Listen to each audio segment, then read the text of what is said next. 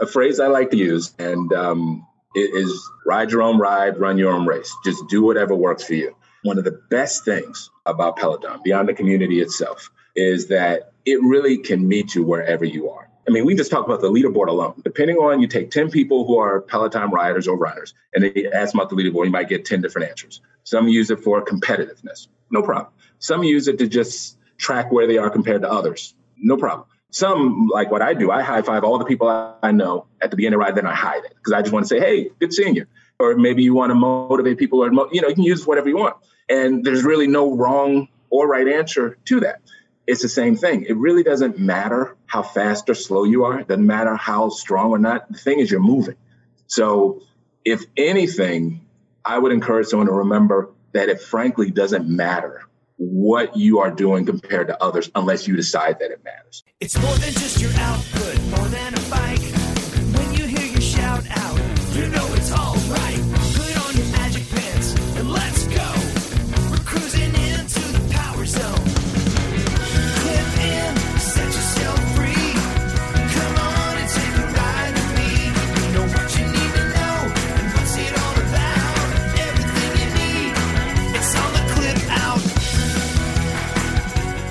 Welcome to the Clip Out Podcast, episode 220. This is Crystal O'Keefe. And this is Tom O'Keefe. Hi. Hi. So, you know, I was thinking we should talk about. Uh, so, a while back, we talked about Apple TV. We did. And some people were raving about it. And, Yeah. And the point we were making at the time wasn't about the quality of the content, it was just about we didn't feel like they had a breakout show yet. that they were like known for. Right. Like, you know, like, you know, Netflix kind of broke out with uh, House of Cards Mm-hmm. and then and then Orange is the New Black and then it kind of snowballed and they have lots of stuff, Stranger Right. Things and you know, and then Hulu had I think Handmaid Handmaid's Tale was like kind of their big breakout thing. And they kind of didn't have theirs yet. And so and people started pointing out Ted Lasso, which we have now watched, and Yeah. it is delightful. It is and I- delightful. I, do feel like that's breaking out for them. I, I think it is. I, I hear a lot of people mention it. So it's not, I don't know that it's to the level of Handmaid's Tale because I felt like that became like a household name there for a while. Yeah, although Ted Lasso got a crap ton of Emmy nominations. Yeah, so, that's true. so- Maybe by this time, like six months from now, you yeah, know, like, especially if it can win a few, like then that'll kind of cat get it over the top. I mean, I definitely think it's like probably their most popular show right now would be my guess. But that's probably true. but uh, Schmigadoon. I know you love the Schmigadoon. I love this. That's like your favorite. It is. I. That's so good. It's like this. This couple uh, goes on a couples retreat because they're struggling uh, relationship wise and end up in a in a town that uh, is a giant musical, like old school Rodgers and Hammerstein musical. And so there's musical numbers. They break into musical numbers and they're just mystified, like what the holy hell is happening. and it's really funny. Like if you love musicals, it's fun, and if you don't love musicals, it still works because they're they're making fun of musicals but lovingly. And so Yeah, it's yeah. it's a really good show. And you know what? I enjoy musicals when I watch them, but I don't have the love for them that you do, Yeah. and it's still very enjoyable. I, mean, have to you, pause and be like, "So, okay, so like that's from Music Man. But but I'm just saying that you don't need that background No, to you don't. watch it. That was my point that I was trying to make. Absolutely, I just can't shut up. In case people haven't noticed. I think they might have noticed, Yeah. noticed that. Yeah. So uh, I guess I will shut up so you can tell people what's coming up on the show this week. Well, uh, we're going to hear about your most recent experience with Tonal. I had a bit of a meltdown. A little bit, um, and not because it was Tonal's fault. I just No, want to be because very I suck clear at about things. that. um, but you don't, and that was the whole point. Anyway, and then we have John Mills joining us, and we're going to talk about some interesting news from Peloton, and also some interesting news, just kind of our thoughts about this new Body Beach thing. Yeah. Um, and then uh, we have MetPro dropping by, and uh, Angelo is going to talk to us about fueling up for endurance. And then we have tons of Peloton news to discuss, especially with instructors. Awesome. Well, before we get to all that shameless plugs, don't forget we're available on Apple Podcasts, Spotify, Google Podcasts, iHeart, TuneIn, wherever you find a podcast, you can find us. While you're there, be sure and follow us so you never miss an episode. Also, if you would be so kind, maybe leave a review so people coming along after you know we're worth checking out. That Yes, helps us a lot. We have a new review.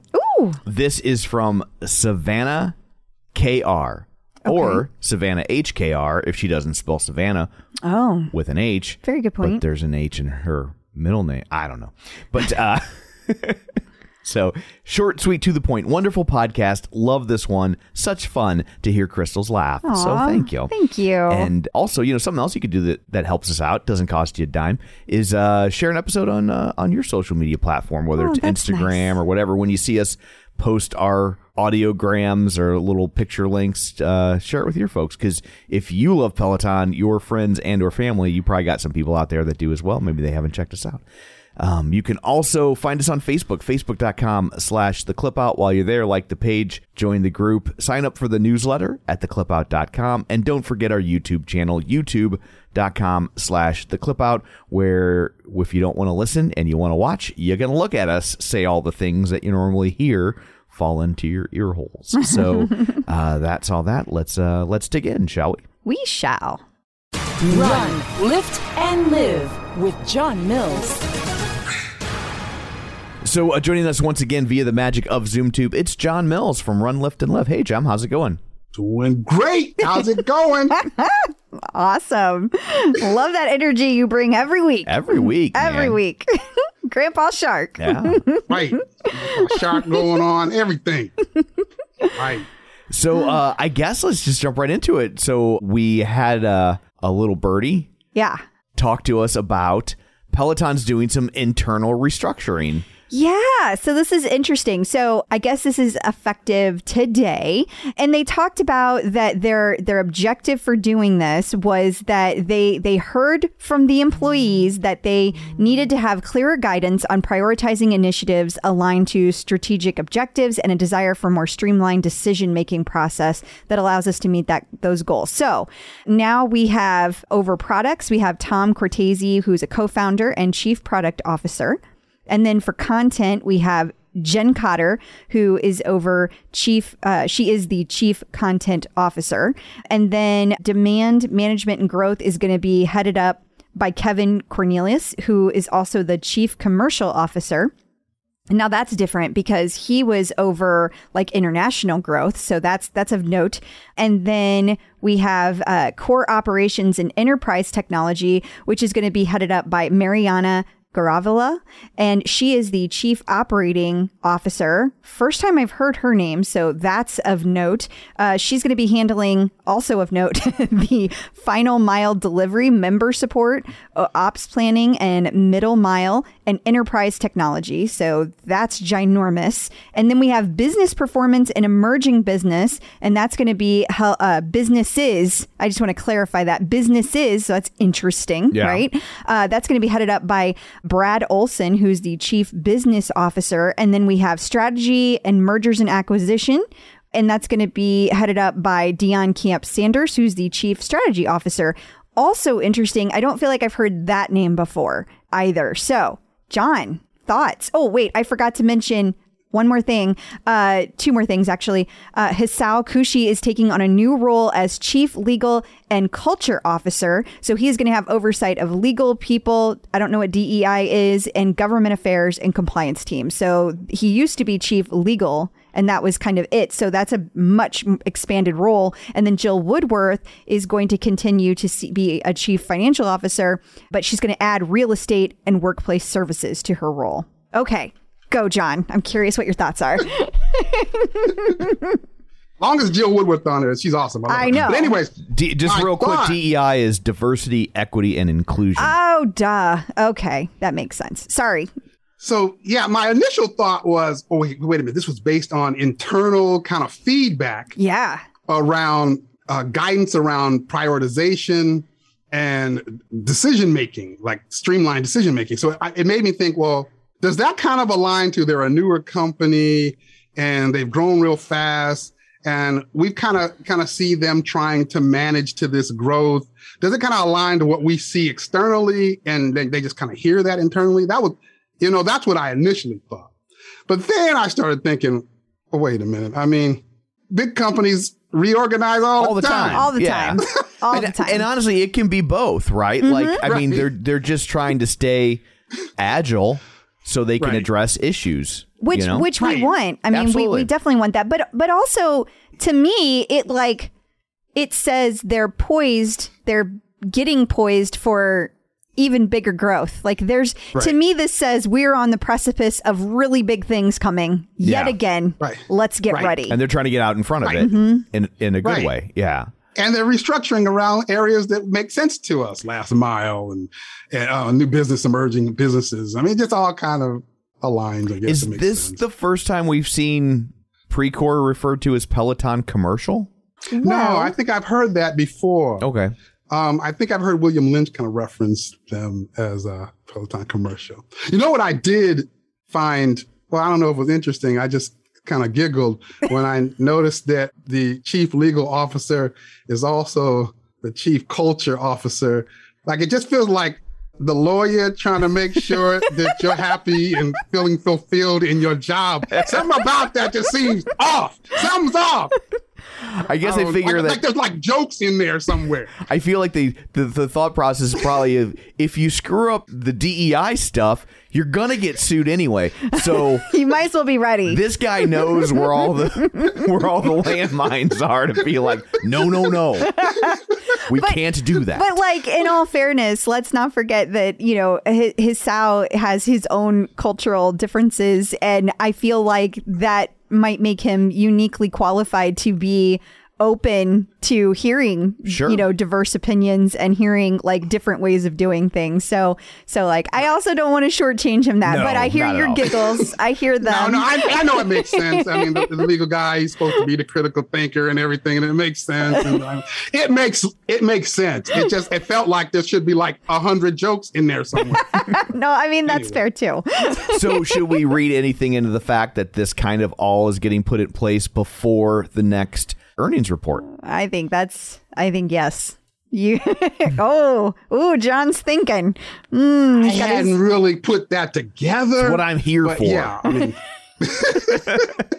but yeah, I would assume that yeah, we're going to hear about that, of course. Yeah. we'll probably hear, hear deeper details around their their positioning as to why there was this restructuring. I would assume. I also did some. Oh, go ahead, Tom. I was gonna say I think we should also point out in the middle of all this internal restructuring, it doesn't look like anybody left. no, in fact, in fact, uh, not only did nobody leave because that's what I was going to build on. I did a little informal polling, and from what I understand, everyone is optimistic about this. Like this is this is coming across as like, oh, I'm curious to see where this goes. You know, it's they're open minded, they're happy about it. So I thought that was It's it's not coming from a position of crisis management. It's more just like, oh, let's you know, I hate to say it's hard to say streamline in this Russian novel of an email that was in front of us, but but but still like a, a way to like make the company work better. yeah. Right, right. So I guess we'll be hearing about that on the earnings call. They're going to be like, Yeah. "We restructured. We're more efficient." I feel like there's That's going to be right. some talk about that. Right. I would have said, and I'm, I'm wondering if there's going to be something more aligned to the fact that they. well, you can't help but wonder if this has to do Mm-hmm. with like new products dropping soon Exactly. Perhaps. Yeah, we'll and see. new countries being added on. I mean, that's where my brain goes, Yeah. but we shall see. So, right. um, uh, moving along, we've seen lots of stuff from Beachbody this week, which is just called. Am I supposed to pronounce it body? Body? Like, well, what's what's funny about that is, you know, I've been kind of watching their their beta and some of their their classes, and they had an instructor yesterday who who came in on her Instagram doing her live, and she was like, "Yeah, welcome to Booty Live." so then I started thinking, I don't What, think did they just hire that person? did that, they just hired that person this morning? I haven't told her it's not it's not booty. It's body. and she's gone by the afternoon. We still get shit for mispronouncing Peloton from yeah, four, years, ago. People So, still give a shit about that. this lady's never going to live it down. Except on the upside, I don't know how many people are paying attention to him. Yeah, well, you know what? Uh, that's that's an interesting point because because John posted, you've posted a bunch of stuff about this this week. So let's start with your thoughts on on their Instagram because it grew an interesting amount at the same time that Peloton grew that same amount. That really stood out to me. Well, you know, Peloton is, I mean, on Instagram, it's, I mean, they're constantly growing larger than the, their competitors. And, you know, we kind of monitor that. And it just so happened in the past two weeks that BODi, not Booty, BODi Interactive has gained 14,000 followers in that same two weeks. So did Peloton. And then below that, you've got, you know, Tonal and not Bowflex, who also gained somewhere around 4,000. And then you got the people coming up, pulling up the rear. You got the Soul Cycles and the Echelons who gained like 400. I right? was like, But- Echelon was like 100. but yeah, the fact that you know BODi Interactive, you know, picked up so many in such a short time frame. So that what I posed in my group was, is this just because a new thing and people are like, what is that? Or they're still in beta. So is this like a reflection of something that might actually be a lot of growth in their social kind of following? I mean, they're hitting social hard. So, So that, I, that I was the have question a I was posing. couple theories about that actually. First off, you can buy them. Like so, you know, like you know, you don't know. We certainly know some people that use do that. Yes, so not you- that I'm you- calling anybody out. I'm buy just 'em. saying. But uh, but I will say, I uh I I logged into Instagram once I reset my password. Uh and just and I scrolled through who's following them and at first glance I didn't do a major drill down. I didn't see a lot of profiles without pictures or anything and that's typically a sign of bots and so I didn't see anything that seemed glaringly obvious as spots. But I will say that they seem to have multiple Instagram accounts Beachbody does. There's one for Beachbody itself and then there's one for like Beachbody performance and Right. and uh which I guess is the more selling you shakes and and stuff.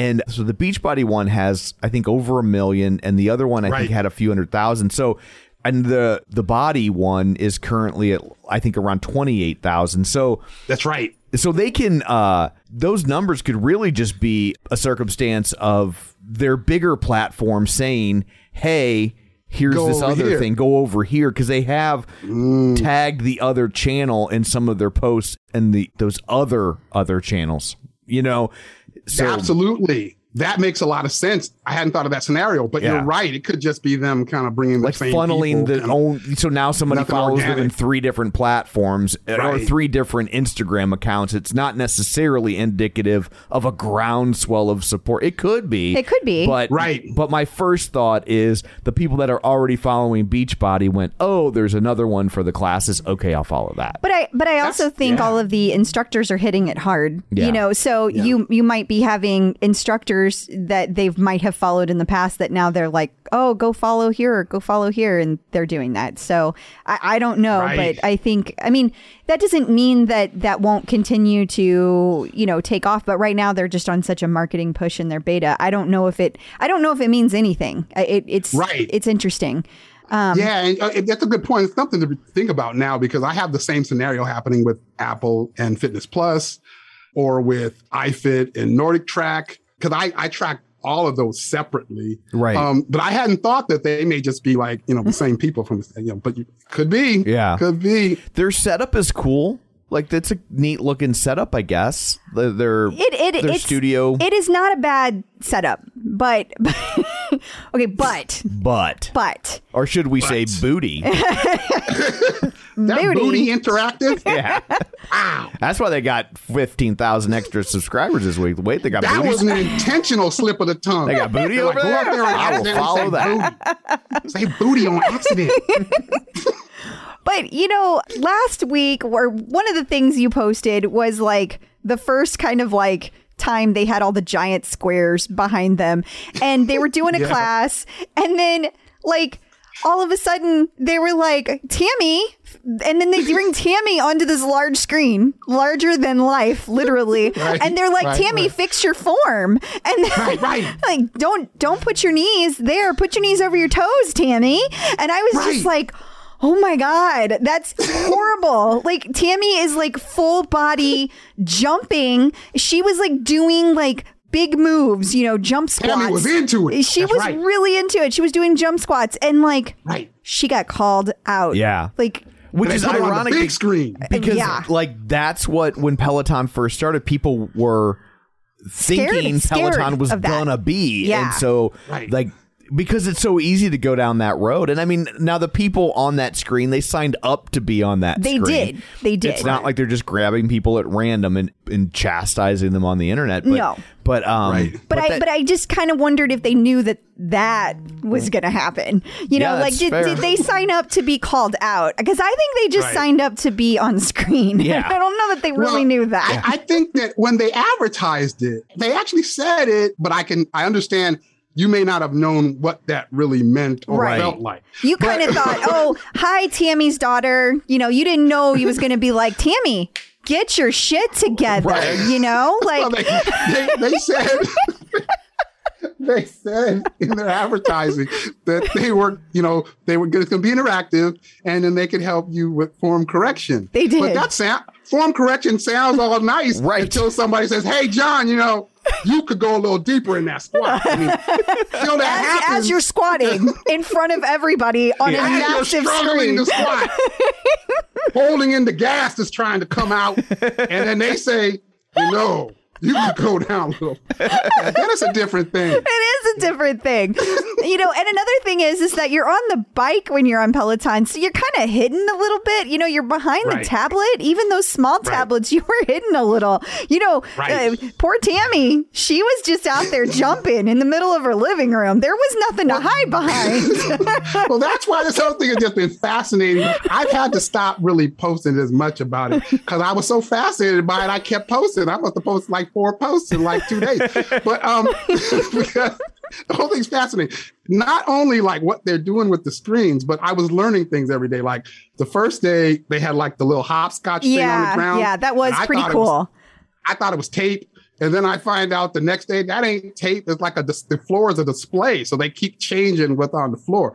And so, you know, I'm just learning things. And then then they had like uh, the first day they showed all these folks in this in the you know the Hollywood squares, and then the next day on their Instagram they're going, wait a minute, if you guys sign up, make sure you show up because if you don't show up. Yeah.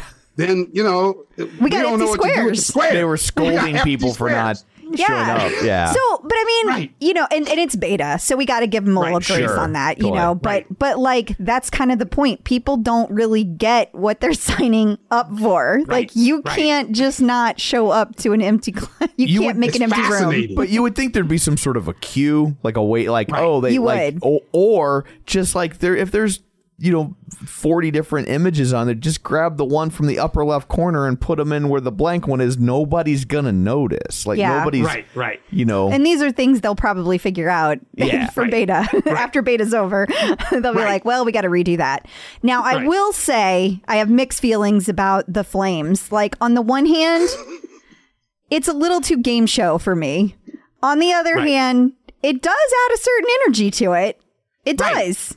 Well, see, So- that's the thing. So that, and that's the why, reason I keep posting about this because th- people are divided on this. Oh, I know. You got you got one side, and the folks are going. There ain't no way in hell you getting me to sign up to be on some screen when I just got out with crust in my eyes. Right, You know, right. wearing pajamas, trying to work out, and then right, and then you got the other side, and folks are going that. That's that's kind of innovative. That's kind of cool. And so I've been trying to like you know bring these two groups to a consensus, which of course is never going to work, but No. it's fun. No. Um, so, but yeah, yeah, but I think there's there's an element of innovation to those two things: the fact that everything's a screen, including the floor, Yeah. and the idea that you kind of replicated the Peloton studio experience in a a COVID kind of world where they're kind of there. I guess the person watching it is seeing all these people on these screens behind the instructor, kind of like we used to when we would see studio classes. Although it's more like a Zoom thing, right? Like, Right. So I thought there was like some type of innovation to those two things. Now, whether or not people like a, adapt and adopt and use it, like I don't know, but Yeah, I don't know. I don't know how gimmicky it is versus truly sticky. You know, I think. right. and what do you do when you don't have enough people sign up to fill up that wall? Yeah. Like I don't, I More don't know flames. how More more flames. flames. More flames. Flames get higher. It's just B roll of people on bikes. they just You're like, yell at Tammy every two just- seconds. I just think that's footage from American Flyer. Is that breaking away? Come on. That's Pee Wee Herman. That's You're not kidding anybody. We got an empty square. Where's Tammy? Tammy's We're on the never coming back. Yeah. She was Tammy like, ain't there "F no more. this." Tammy gone. That's it. Put up that footage of Tammy in a fetal position. That'll that'll work. Poor Tammy. Was that really that lady's name? Yes. Please tell me it's not. It oh is my her name. I'm sorry. Well, at least you don't have to worry about her listening. and I don't know her last name. Yeah. it's not like I said her city, state, zip code. Here's Tammy's social security number. well, thank you for uh, joining us, John. Until next week, where can people find you? Uh, they can find me on Facebook, Run Lift and Live page, and my Run Lift and Live group. They can find me on Instagram, Run Lift and Live, or at runliftandlive.com. awesome. Awesome. Thank you. Cool. Clip out. So, if you're looking to up your game with your strength workouts, man, you really need to look into a tonal. Yeah, tonal is incredible. Um, I feel like Tom, your favorite thing about it is that you don't have to think. I, I feel like we've said that a couple of times. Don't think at all. But it's so true. I mean, great. it's just you walk up to the machine and you start doing your workout and you don't need to record or memorize anything.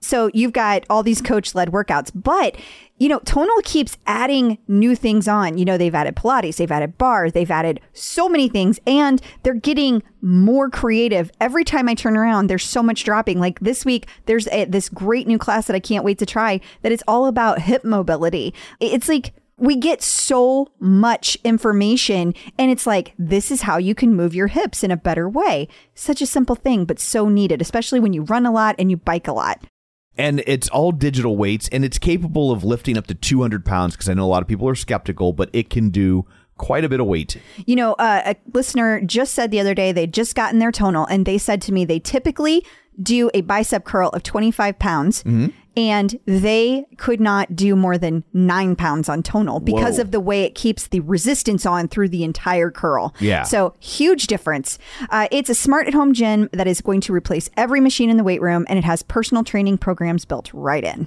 Try Tonal for 30 days risk free. Visit www.tonal.com for $100 off smart accessories when you use promo code the clip out at checkout. That's www.tonal.com, promo code the clip out. Tonal, be your strongest. Getting the psychological edge with Dr. Jenn.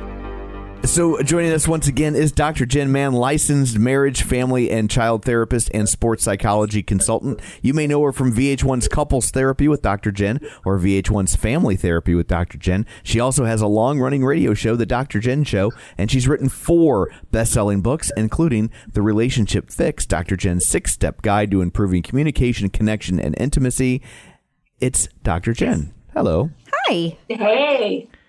So, um, this is kind of a selfish question because I live with Tom, and um, so today uh, Tom was doing a tonal workout, and uh, he was struggling. It was not going well. He was struggling, um, and he was struggling because uh, first of all, he had some issues getting like getting logged in because it was not It was staying on. connectivity issues. Yeah, And yeah. so that was frustrating So me. he Just- starts off, he's yeah. already crabby, right? Just out of the gate. Yes. And then uh, he starts this program. He's been working on this program and it has a move in it called a front squat. And when, You when- basically have to impale yourself in the throat with a barbell and uh, and lift it Yeah. using only uh, your Adam's apple. So I tell you all of that to get to my actual question, which is.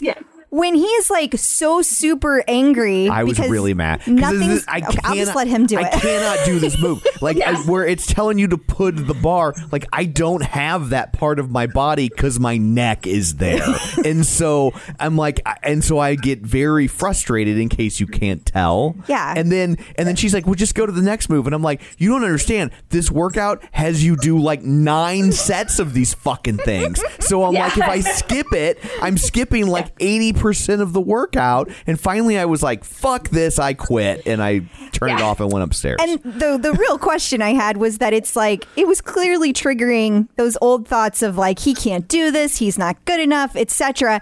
And I tried to help, but I was not helping. so Yeah. I don't know what to do in that case because I don't want to see him go away from. It's been it has so many health benefits. So Yes. help. well, a few things. First of all, anytime we see our partner get to that state of mind, what we want to do there there's something there's a a brilliant man named Phil Stutz who wrote a book called The Tools, who is, and he wrote it with Barry Michaels, two really brilliant therapists. And he created this idea of what we call part X. And there's not a lot out about that. So I'm going to explain to you. And part X is that primitive part of ourselves that has those kind of reactions. Everybody's part X looks a little different, but you can almost, you can taste it you can smell it you can feel it when it's in the room with your partner when our partner is is acting in a way that is feels a little over overboard given the circumstances it doesn't align with kind of what's going on they're kind of I hate to, I don't even want to call it an overreaction because it's very real for the person in the moment, but where it seems out of proportion to what's happening, where the person is unable to listen to you and have a um, productive conversation. And in those moments, first of all, as a, the partner, you have to abandon all hope of having a rational conversation. and you have to also abandon all hope of fixing it. Okay. And a lot of the time in our relationships, we tend to, instead of being like, well, tell me about how you're feeling, let me fix it. Well, why don't you don't do this part of the exercise, do that part of the exercise, move on to this, do that. And it probably just annoyed him in the moment because he was in a primitive state. He was very frustrated. And Tom has to learn how to handle his, you know, like we kind of say to kids, but we adults have it too, like his big feelings about what was happening. and and and to kind of work through and be able to afterwards kind of evaluate and say, okay, what triggered me? What is it about me and my history that got triggered? And was it that stuff that you named? Or maybe it was something totally different for him. Or, you know, maybe he just got annoyed and frustrated. And then to kind of be able to say to himself, okay, how do I set myself up to succeed and not have that experience again? Is there anything I need to do with my login? Do I need to change my login? Do I need to remember and put a note up about, oh, press the reset button when this happens? Do I need to change my workout regimen and skip to a different tonal program than the one that I'm doing. So to really kind of evaluate, like if there are that many exercises that are difficult for you and not difficult in a I'm challenging myself and this is really hard, but like, hey, this does not fit on my neck. like Yeah. that's a little different than like, oh, this is too heavy or that part of my body's not strong. But like this is hurting my Adam's apple. Like that doesn't make for a good workout. You want to evaluate is there a better program for me in tonal that I can switch over to and no shame in that? And I guess I just get frustrated because it's like it's one day of this program, and I want to do the rest of the program. But like when I hit that move, and like I said, I mean they're the ones that are always saying don't forget to breathe, and I'm like, well then stop putting a bar on my throat, you know? Yeah. yeah. And and Yeah. we're gonna look at some of the the tools that Tonal has as far as like form and five and things like they have like some in depth videos where they go into to things like that. And uh, I think there might be some modifications that he can do to make it more comfortable. But but you're right. I just want to fix it in that moment. So I just need to let him be mad. Well, I even said at one point, did. I was like, I, I just like, I'm not mad at you. I'm mad, but I'm not mad at you. I'm like, just like, like, l- Yeah. le- let me be for a second. yeah. Give him the space. yeah. Okay. Turn up the volume on your earbuds or, you know, leave the room if you're done with your workout, but give him the space. And I think that we tend to have a hard time when we see someone that we love being angry, being frustrated, being annoyed, but let him have it. Let, Okay. let him have that space to feel those feelings and move through it. He'll probably move through it faster if you don't try to fix it. Good advice. All right. We're both fixers. We are both we fixers. Both str- struggle with that. Uh, we, I think I think most of us do, especially anyone who's a little type A. but you know, we we it, it, and when we love our partner, we don't want to see them struggle or be frustrated or be upset. And sometimes we need to let them and just be there when they're ready. Okay. and that's what I was trying to say in the moment. I was like trying to give you permission. Like it's like it's okay to leave me alone. Like I, you're Yeah. not going to solve this. There's not like you had tried, and like there is not a way in that moment for me to do that move. And so I'm just gonna go away now and eat worms. yeah. Okay. I'll, if you need me, I'll be upstairs pouting. Everybody gets a sometimes good that's what pout. you gotta do. Mm-hmm. Yeah, I certainly have my pout days. That's for sure. well, thank you. Yes. Well, thank you so much for that very personalized. I feel like is there a copay? Do we pay that? Is that on the way out? That? Don't worry about it. Okay. It's on. Well, uh, I guess we can we can take it out and trade. Until next time, where can people find you? We'll try and drive some Everyone traffic can away. Find me on on social media at Dr. Jenn Mann, two ends on Jenn, two ends on Mann. I'm most active on Instagram, and they can find me uh, in Style magazine uh, on their website. I have a weekly column called Hump Day with Dr. Jenn. Awesome. Thank you. Peloton in the news. So Peloton uh, broke ground on their first U.S. factory this week. Yeah, it is a pretty big deal, and uh, it takes place, or it is. It is going to be placed in Ohio. Um, I believe it's literally called Luckey, Ohio, Okay. but it's spelled. There's like an extra e in there. Gotcha. Uh, so it's going to have sit on more than 200 acres. They're going to have manufacturing and they'll also have office and amenity space. They are going to be building uh, bikes and treads and who knows what else. Uh, but one of the cool things that happened was several leadership members of Peloton came. Uh, so there was John Foley, there was William Lynch, and then I saw that JV Nava was there. And also they had some instructors. So Tunde was there. Yeah. Chelsea Jackson Roberts was there. And there were a few, very few, hand selected members that got invited to this. nice. I think it was something like 10. Yeah. Like, like 10 people who were home riders. So, episode number nine, Brian Albright was there. I saw that. And uh, one of the things that really I thought was a very cool, you know, it just shows that Peloton is so thoughtful about how they do things and their events, which is one of the reasons that people have such fun at homecoming. I hope we get to go back to that. But they made sure that each home rider that did come, and again, it was a very small amount, right. to have a, a shovel and hard hat from the event. And uh, this image that you're seeing on here uh, is from Brian Albright, who had the foresight to get it signed by John Foley and Tunde and Chelsea Jackson Robert. And it had it says Peloton Output Park, groundbreaking August 9th, 2021. How freaking cool is that? And then he also had uh, a Peloton hard hat. yeah, I just love that. I just Yeah. think that's awesome. That's pretty spiffy. Uh, we had another listener, uh, Ashley. I think it was Ashley that was there, and uh, she got some phenomenal pictures as well. I did not share those, but um, it sounds like everybody had a really great time. And uh, the governor of Ohio was there as well to celebrate the groundbreaking. They're going to have a thousand new jobs with this thing. Wow. And that's also just a great company to bring into your state, right? Like Yep. that's I mean, it's new, it's hip, it's uh, you know, and it, deep pockets. That's what you want, man. It is. That's what It you is. want. Good job, Ohio. Definitely. You won't find that here in St. Louis. I believe we're getting a, a pop-up echelon boutique. That's what we're getting.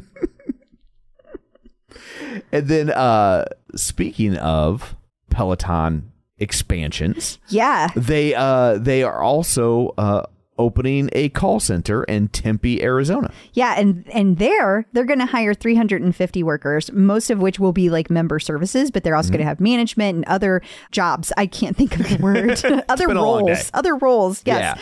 Uh, so there's going to be a variety of things there, but this is another thing that's very exciting. Uh, from what I was reading in this article from Arizona Central, Tempe is very excited about this as well. As well they should be. Absolutely. And you know, uh, we talked a while back about that ProPublica article about the call center that so Yeah. many companies uh, farm out work to, and it's interesting to see them.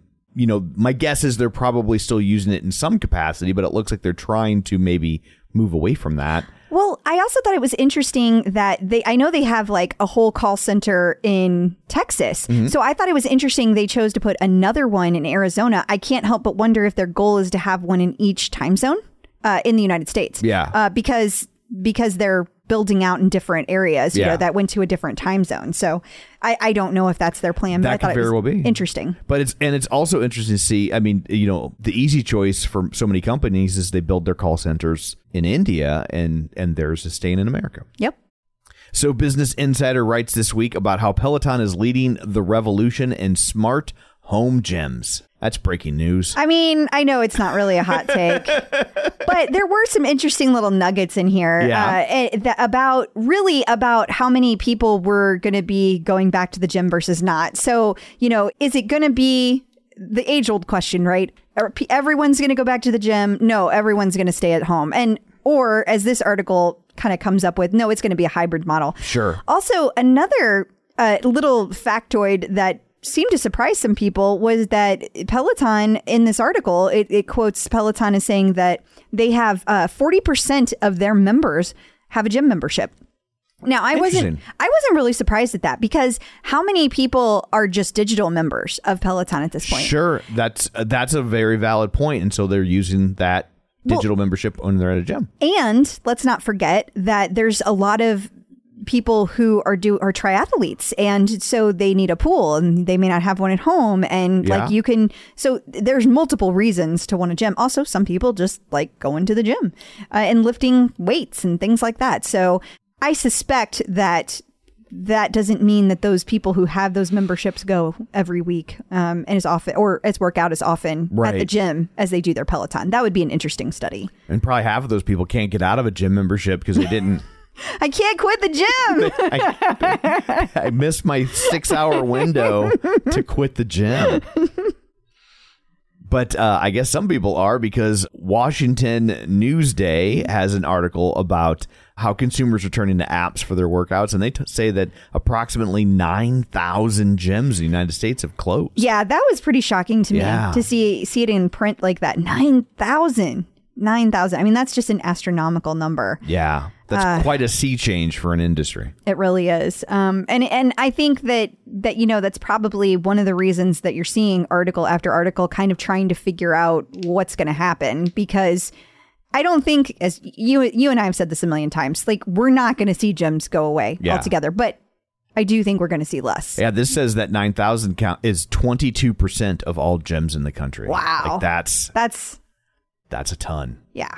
The Today Show had an interesting feature about how kids are turning to meditation to manage their anxiety, and Peloton plays a pretty significant role in that. Yeah, it absolutely does. And uh, and Chelsea Jackson Roberts was mentioned in this article as being somebody that that people really enjoy listening to. And you know, if you remember from our interview with her, she talked about how like as a person who was an educator, or I guess she wasn't an educator, but she she had like this kind of passion as she was learning to figure out like how can I f- take what I'm learning and figure out a way to apply that to kids. And then she has that program that she did with it was like all about kids and getting Right. them involved in it. So I think that this, I think that her dream of doing that has kind of been broadened on this platform because parents are doing. I'm, I've suggested this to to Brian about Totally, about yeah. anxiety and and just like taking a minute to like think about where you are because he he has a little trouble like being in the moment. Yeah. It's one way to put it.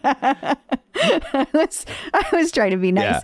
Uh, and uh, and so I've suggested it to him. I'm sure I am not the only parent that Well, has I mean, suggested that. If you think about it, if you're like, oh, meditation works for me, I, I should see, I should, especially when kids, you know, people don't want to just put medicine down their kids' Right, throat. right. And so let's try this first. And oh, by the way, I already have a Peloton membership. It's great. it's it's kind of a no-brainer and it's also fascinating in terms of what it means potentially for Peloton long term that like you have you have the next generation kind of already getting baked into the Peloton ecosystem They're in line, man. to where yeah when when they're ready to make their own choices they're going to be like well this is the platform I already know because my mom had me doing it Exactly.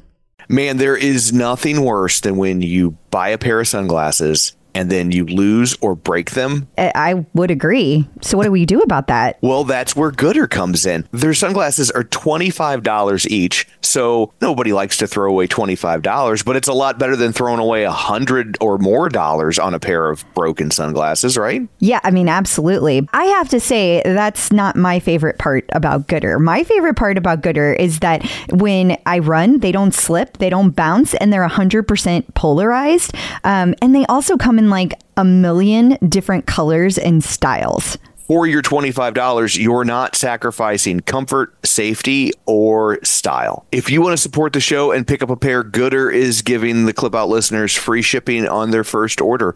Just go to goodr.com slash TCO. That's G-O-O-D-R dot com and use code TCO to get free shipping. Goodr offers a 30 day money back guarantee and 100% satisfaction. Find your pair at goodr.com slash TCO and use code TCO to get free shipping. If you're looking to avoid carbs, it's always a challenge trying to find bread that fits in with your keto lifestyle. Right, because you want to make sure that it tastes good and you want to make sure it has good ingredients. So I think Hero Bread does both. Especially when you're in the store, you are overwhelmed with bread choices. Yes. And I've had other breads before that claim to have low net carbs, and you are certainly sacrificing taste, texture, size. Yes. None of that with Hero Bread. No, because sometimes on the ones that have the low net carbs, they have like no substance to it. It's like eating air. It is. And Hero Bread actually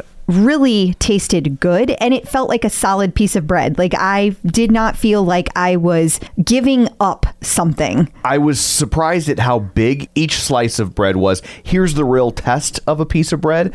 I didn't make a sandwich with these. I just had toast. Which you love because you have toast almost every day. I do. It was the best textured bread of this sort that I've ever had. And if you're doing the math, it's zero to one grams of net carbs, zero gram sugar, and high in fiber. So don't give up being a breadhead. Hero Bread is offering 10% off your order. Go to hero.co and use code TCO at checkout. That's TCO at H E R O dot C O. Clip out. So joining us once again via the magic of ZoomTube is Angelo from MetPro here to answer your fitness and nutrition questions. Hey, how's it going? Hey, it's great. Good to see you guys again. Good to see you too. Uh, another another great question from our clip out community. This one comes from Sherry Cantor. She's looking for the best ro- recommendation. She's doing lots and lots of endurance miles, and she needs to know how to fuel up appropriately. Okay, so I am going to presume that Sherry is her primary goal is performance. I would assume Um, that as so well. That being the case, then there's a few different dynamics here. Of course, without having the whole backstory, I'm going to have to kind of fill in some gaps, but I'm going to presume that we want to perform the best that we can at your current body weight. So, what you're going to want to do is, generally speaking, the more quality fuel you can push through your body to recover, the better you're going to perform and the threshold is up to the point that you start actually gaining weight. If you were gaining weight or putting on any body fat, then you know that that's your threshold. We're going in the wrong direction. It's uh, too much fuel. So we need to do it gradually.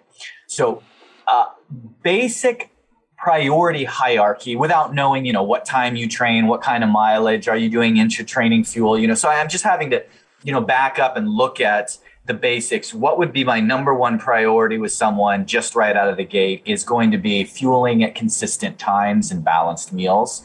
So are you already eating outside of like a post training recovery meal? Are you already eating at least four times a day? And of course, you know, my, my high level athletes, I have five, six, and even seven times a day, depending on the sport and the circumstance. That's unusual. I had one athlete actually eating nine times a day. That was an interesting story. Do they At have to wake up in the middle of the night to eat? What is uh, yes, yes, What? yes, he did. He, we were waking him up in the middle of the night to take an extra uh, protein shake and stuff to gain weight. He had exactly 31 days to uh, make weight for uh, playing NFL. So that will be a story for another time. It's a good story. Though. okay. Circle back to it. So uh, in this case, what we want is the consistent meal. So a mistake people make is it's not that that post-workout or pre-workout meal isn't important. It's that we're kind of you know stepping over the dollar to get to a penny. Make sure you're getting base quality breakfast, lunch, dinner, and at least one or two snacks in between. Get that down to routine. If you're not food prepping, food prep, whatever meals are convenient for you, usually snacks. I like to food prep, sometimes lunch. Don't worry about food prepping breakfast because you're usually going to wake up at home. You know your kitchen pretty well. As long as you have the ingredients, you're good to go. Don't worry about food prepping dinner because dinner you're going to either eat at home or you're going to go to a nice restaurant or you're going to eat something where you're going to actually take the time to eat. What we miss out on is everything in between, call it 10 a.m. and 4 p.m. Where does the average American eat? What do they do? On the And I go or at work. Full of people. Yeah. th- You know, I say, raise your hand and tell me what you're going to eat tomorrow for lunch. And nobody knows. I know. It's different every day. It's Tom definitely knows. tomorrow. And so if you can limit the variables there, that's going to be the most bang for your buck. Now, moving on from there, once you're consistent, now we want to look at okay, pre workout, post workout fuel, emphasize mostly carbohydrates before your activity and a little bit of carbohydrates and protein post activity. Actually, it could be a lot of carbohydrates and a little protein post activity. Once you have that in place, now you want to go back and you want to see can I add more grams of carbs, which are going to give me fuel to recover for my endurance sports, specifically with, spread them out throughout the day. It's tough to just go, okay, we're going to add 50 grams to your dinner without having an impact. But if I say, no, we're going to add 50 grams, what we're going to do is we're just going to bump up 10 grams over five meals throughout the day, your body will just gobble that up. That's where there's the benefit to the small meals throughout the day is when you're trying to actually condition your body to be more efficient and utilize more fuel. In fact, we just had a client who uh, completed an Ironman and he actually qualified for the world championship. Wow. And we did it. Part of the process was he just couldn't believe how much we got him up to eating. And he was eating, actually eating about 50% more calories and carbs than he was used to. And he actually went in weighing a couple pounds lighter than he was used to. And the combination of those two things, he just did phenomenal. Wow. And so we see that all the time. The, the art and the science is in gradually getting there in a systematic fashion because most people they try oh i heard i need to eat more and they try and go from first base to third base without stopping at second base that's where you get into trouble gradually over time get there your metabolism and your body will acclimate and adapt to it. And then finally my last recommendation is don't forget self-care stretching mobility work recovery work things that you can do to keep your joints your ligaments your tissues and your muscles healthy so you can go back and do it again the next day Fabulous advice. Awesome. So what I'm hearing is that the best course of action for me is if I just uh, start like with just like three or four Cheetos at breakfast, and over time, I just You can eat all of them. I can add You can have the whole bag of Cheetos. Yeah. By the end of the day. at every meal. Is that is Somehow we always go there with Tom. Yeah. It always comes back to the Cheetos. Yet he is the incredible shrinking man right now. So Because I'm not eating, eating any Cheetos. Well, thank you so much for joining us. Until next time, where can people find you? Metpro.co slash TCO. awesome. Thank, Thank you. you. Guys. Instructors in the news. So it's been a week, but we're still talking about Ally Love's uh, wedding. We And we are. BuzzFeed had something of a of a think piece about how her wedding went down. Uh, they did, and specifically, they talked a lot about how it was such a master stroke on social media. Yeah. uh, it, a lot went into it that I'm not sure people are necessarily aware of. Like she started off before she went to her wedding, and uh, she had a class that was all about wedding songs. Like it was kind of like her wedding ride Right. and she asked members to send in class send in songs to play during that class uh, so that gave members an opportunity to feel like she was celebrating with them. Then the event was a whopping five days. It was not a wedding, it was a wedding week. And each day had its own theme. Uh, and, you know, a lot of brides will be like, do not post anything on social media. So, Right. like, we're used to that. We know sure, that. yeah, totally. Which I get. Absolutely. But she took it an extra step and she said, when you do post, post each day on the designated day I tell you. So it rolled out on social media for the most part, uh, the same way she wanted it. So, like the first clips that you saw from all the different instructors was like the very first day they were there, and then Right. you saw the second day, etc. Um, and then uh, Everybody's got that aunt who won't follow the rules. Oh yeah, there were a few people like that. And uh, and then the other thing that she did that this author was just kind of like totally just wowed by is that she went private a week before her wedding. So her Instagram account had been public and then she went private and supposedly that was to, you know, have a private event, but but the person who wrote the article also kind of felt like it was to maximize the the hype around her wedding. And I want to be very clear that the person who wrote this was not like like nagging or being mean to Ally. Like they thought everything she did was brilliant. Yeah. And they were kind of like celebrating her prowess. And I believe one of the quotes they said was, Well, if you don't like it, welcome to content creation. That's that's how it is. I mean, the content that people like to engage with on the gram, like that's thought goes into it. Like it takes a lot of work to look that casual. it, it does. You know, not that weddings are casual, but a lot of the other stuff, you know, that you see is designed to look like, oh, I'm just happen to be lounging here. No, no, No. no, they were not. yeah. yeah. We've been to enough resorts to see the people that oh my gosh, it's so funny. It's funny. So funny. Like, oh, you're an influencer. yeah. Get that light just right. Yeah. Um, but I also will say there were a lot of people that uh, felt that she kind of went over the line. Uh, there were there were a surprising amount of comments of people that got upset about it. Yeah, there was a, a lot of snark out there. There was, Yeah. there was. But congrats again to Ally, and uh, I thought it was interesting that that to see the perspective from another person who does social media, like what their thoughts on it were. Totally. Peloton announced that there's going to be a uh, a Becs Gentry docu series for people to check out. I am so excited about this. Okay, it was just announced right before we started recording, so uh, it hasn't. I haven't got a chance to watch it because it doesn't post until tonight. And by the time everyone hears this episode, it will already have been out. But Yes. but it isn't now, and I am dying to watch this because it documents her entire journey as she did her training up until the actual moment that she competed for the Olympics. And, uh, you know, she's very vulnerable in her post where she posted about this, about how she was super nervous when she was approached about this because she was like, I don't know, this is a very personal thing. Totally. And, and like, what's going to happen? if I don't make it and then to put it out there in public for everyone to see but she she overcame those fears and I'm so glad that she did because I for one can't wait to watch and I think that she is amazing on every level and I I hope that she knows that we all feel that way about her because I've never heard anybody say anything other than that. So up next, we've got a Jess Sims twofer. Yeah. A twin spin, we used to call it in radio. uh, she had a couple different articles about it. The first is from OK Magazine talking about how uh, she doesn't always feel confident, but Peloton really encouraged her to take a deeper look at who she is. Yeah, and she had some great quotes in there about how it took her a while to get to the point, but she feels like now she's in a good place with that, and that she feels like she hopes that everyone that takes her classes feels the same way. Like she, that's what she's trying to convey. Yeah. Um, and when I posted this article, like everyone was like, "Yay, Jess, she's amazing," and she is. Uh, Jess is one of my favorite instructors. I love her.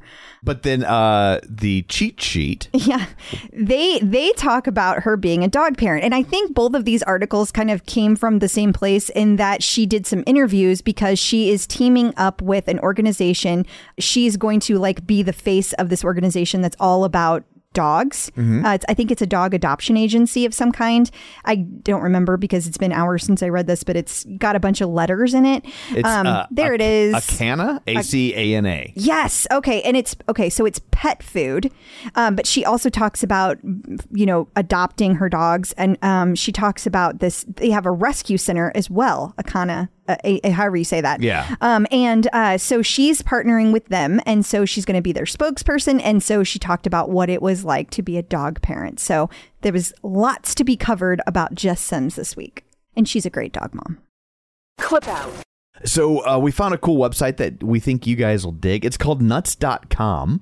And it's amazing. It is not just for nuts. It is everything that you might want in your pantry shop. So there are things like I didn't even know they had like dried strawberries and dried oranges and things that like I never would have guessed by a company called nuts.com. And they also have the traditional nuts. They have chocolate covered nuts. They have uh, candy covered nuts. Like I found one that was like white chocolate. Chocolate covered pretzels. Oh my gosh. And they even have chocolate covered coffee beans. Oh, it's amazing. It's the simple and convenient way to have nutritious, delicious, healthy nuts, dried fruit, flowers, grains, so many other high quality foods delivered straight to your door. Over 4,000 products to choose from. Healthy kid options like the dra- dried strawberries and the custom trail mix. It's an easy to navigate website with great photos of all the stuff you're going to be buying. Uh, nuts.com is your one stop online pantry shop, gluten free and vegan options. Delivery is fast, and most orders ship the same day. Newnuts.com customers get free shipping on their first order when you text TCO to 64000. So text TCO to 64000 to get free shipping on your first order from nuts.com. That's TCO to 64000. Terms apply, available at nuts.com slash terms. Clip out. So I thought this was uh, fun that the as we're gearing up for the Miss America pageant, obviously all the different states, and I know what we're about to say isn't a state, but what do we? Well, I don't. What do we call DC? It's a it's a district of it's Columbia. dis- it's the District of Columbia.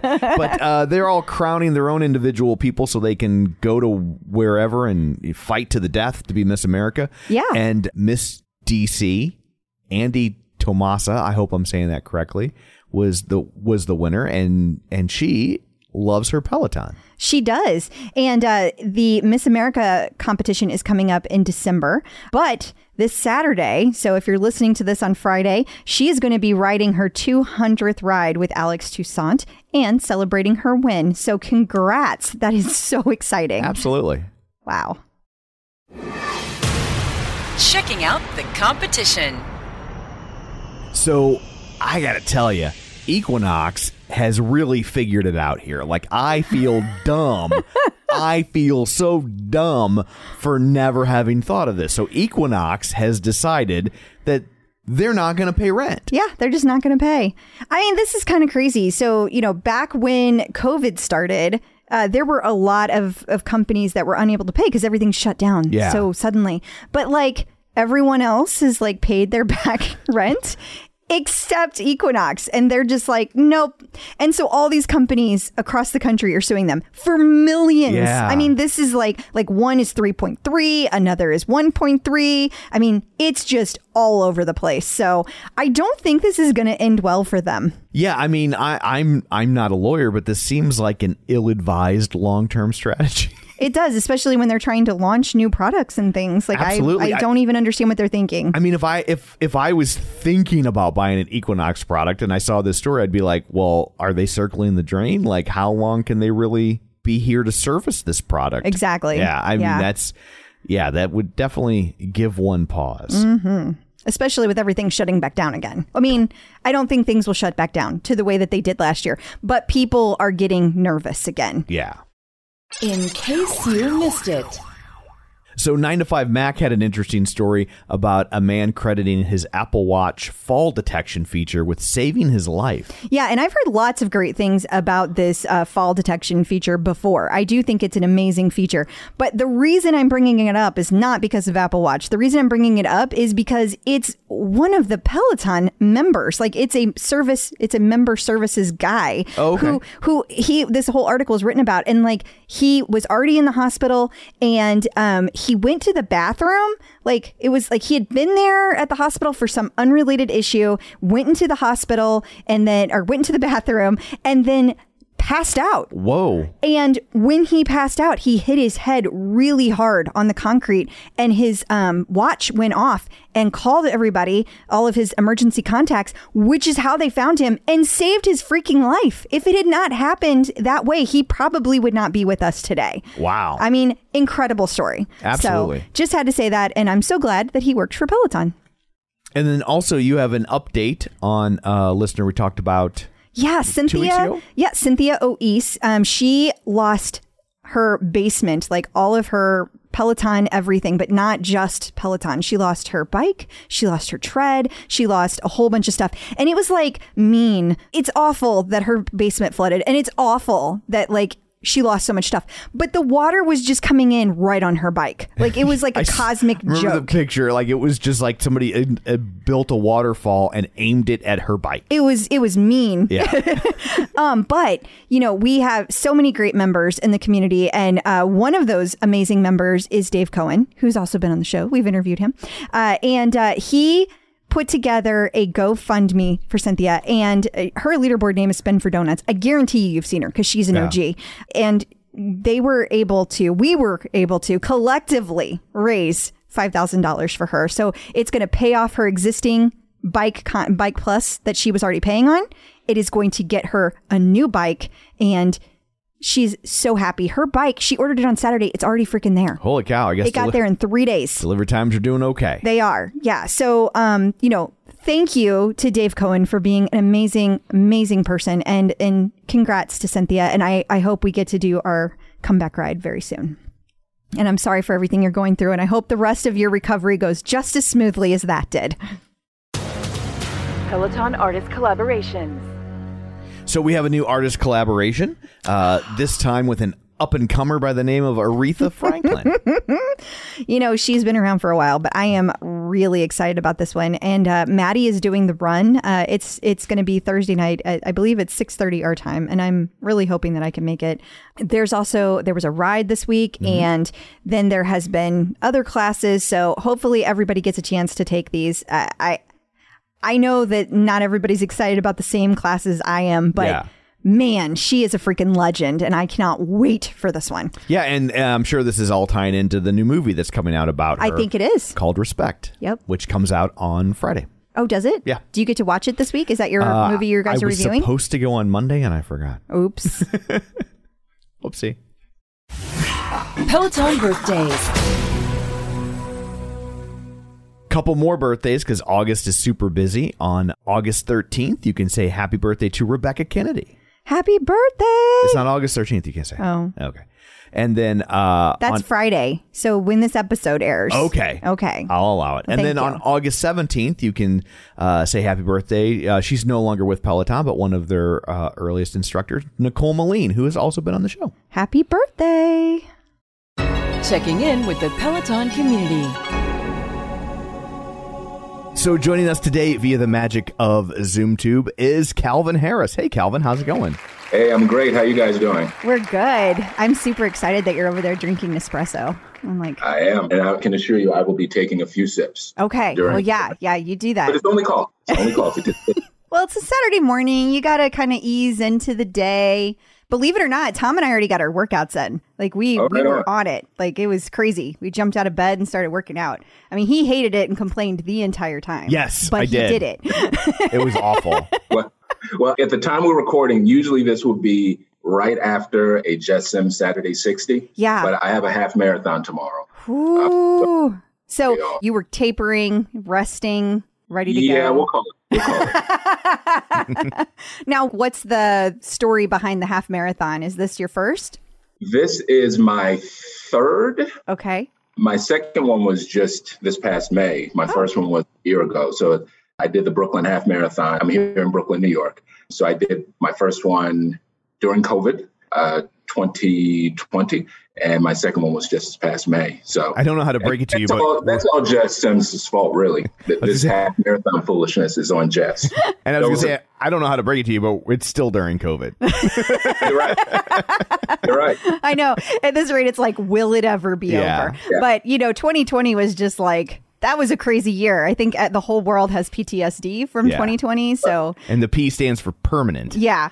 So did you do it as a virtual? Was that your first one? Was it virtual or did you do it? The first one was virtual. The second one was virtual as also. This will be my first half marathon where there are actually people there. Okay. I got my running mask and all that stuff because I fall into the into the high risk group. So I'm still supposed to mask up irrespective of anything else. So it'll be interesting because unlike the past two, the prior two times where I was really trained up, this time I'm not really trained. I haven't really stopped running since my half marathon in May. But I didn't like do a, a real formal training program. So it'll be interesting. I have no idea what's going to happen. So Well, you'll do great because your body is used to the running. You know, if you're not going into it with an expectation of a certain pace or doing Yeah. something in a certain, you'll be fine. But I know the nerves well because I did a marathon on my tread for my 42nd birthday last year. oh, wow.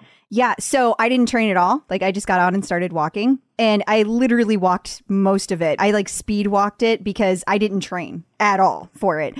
And you know, if I can do that, I assure you you're going to do great out there. wish me luck. I do. I do. Absolutely. I do have to ask before we get into the rest of the Peloton questions, how is this Jess Sims' fault though? What did she do? Oh gosh, where to start? So there's a longer story, but I'll give the pre- abbreviated version because you know Jess was the first instructor I met in the former Tread Studio. You know, they're now all in one place. Mm-hmm. And after my very first class with Jess, which was a Saturday 60, which is honestly that is the stupidest first class to Yeah, choose. that's a tough one. You did a Saturday know any- 60 for your first class. well, for my first class with Jess. So that was stupid. But then after class, she asked what my name was and, you know, talk about my name. And then she asked how the class was. I was like, it was okay. And I, you know, it's like, okay. And she's like, she's like, what was wrong with it? I said, well, I couldn't find the moves.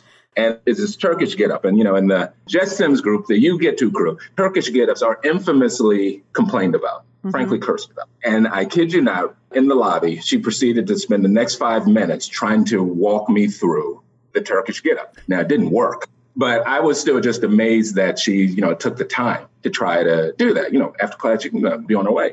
Then she, you know, as over over time, she asked what I was trying to do. She said, "Oh, you're a runner." I said, "No, I'm not a runner. I'm at best a walker." I said, "No, no, believe me, you're a runner. You can do it." And then after a while, I said, "Okay, I'll fine. I'll try it." And then little by little by little, I would run, and then I started doing uh, longer runs and my first half marathon, and then now I'm just kind of into it. So like right up there on the wall, there's this. I've got the uh, the stereotypical medal holder. Yeah. So now, if a race has any sort of medal involved, like tomorrow, I'm in. You're in. I, I all the medals I can get. I love it. I love Yep. it. That's great. I've never gotten myself a medal holder, but I like display them all over the house. They're like, not that I have that many. That makes it sound like I have a lot, and I don't.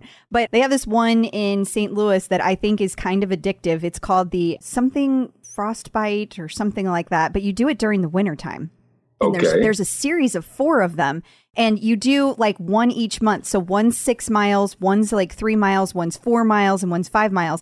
And then like all of the medals come together to make one giant medal if you do all four. Like Voltron. It is. Voltron. Oh my gosh, Jinx. I was thinking Voltron. but, but which Voltron? Are we talking about the five Voltron or the Voltron with a whole bunch of them? There was more than one Voltron. That's true. You know, Voltron is actually from St. Louis What? How is Voltron from St. Louis? because it He's was from space. it was created by Koplar Media, Oh. which locally owned KPLR, one of our independent channels, Channel 11, and they basically they couldn't get the rights to Transformers, so they went and created their own cartoon, and that cartoon was Voltron. What? See, this is what I mean. We just went down one of those little wormholes. Just yeah, you just never know what you're going to find out.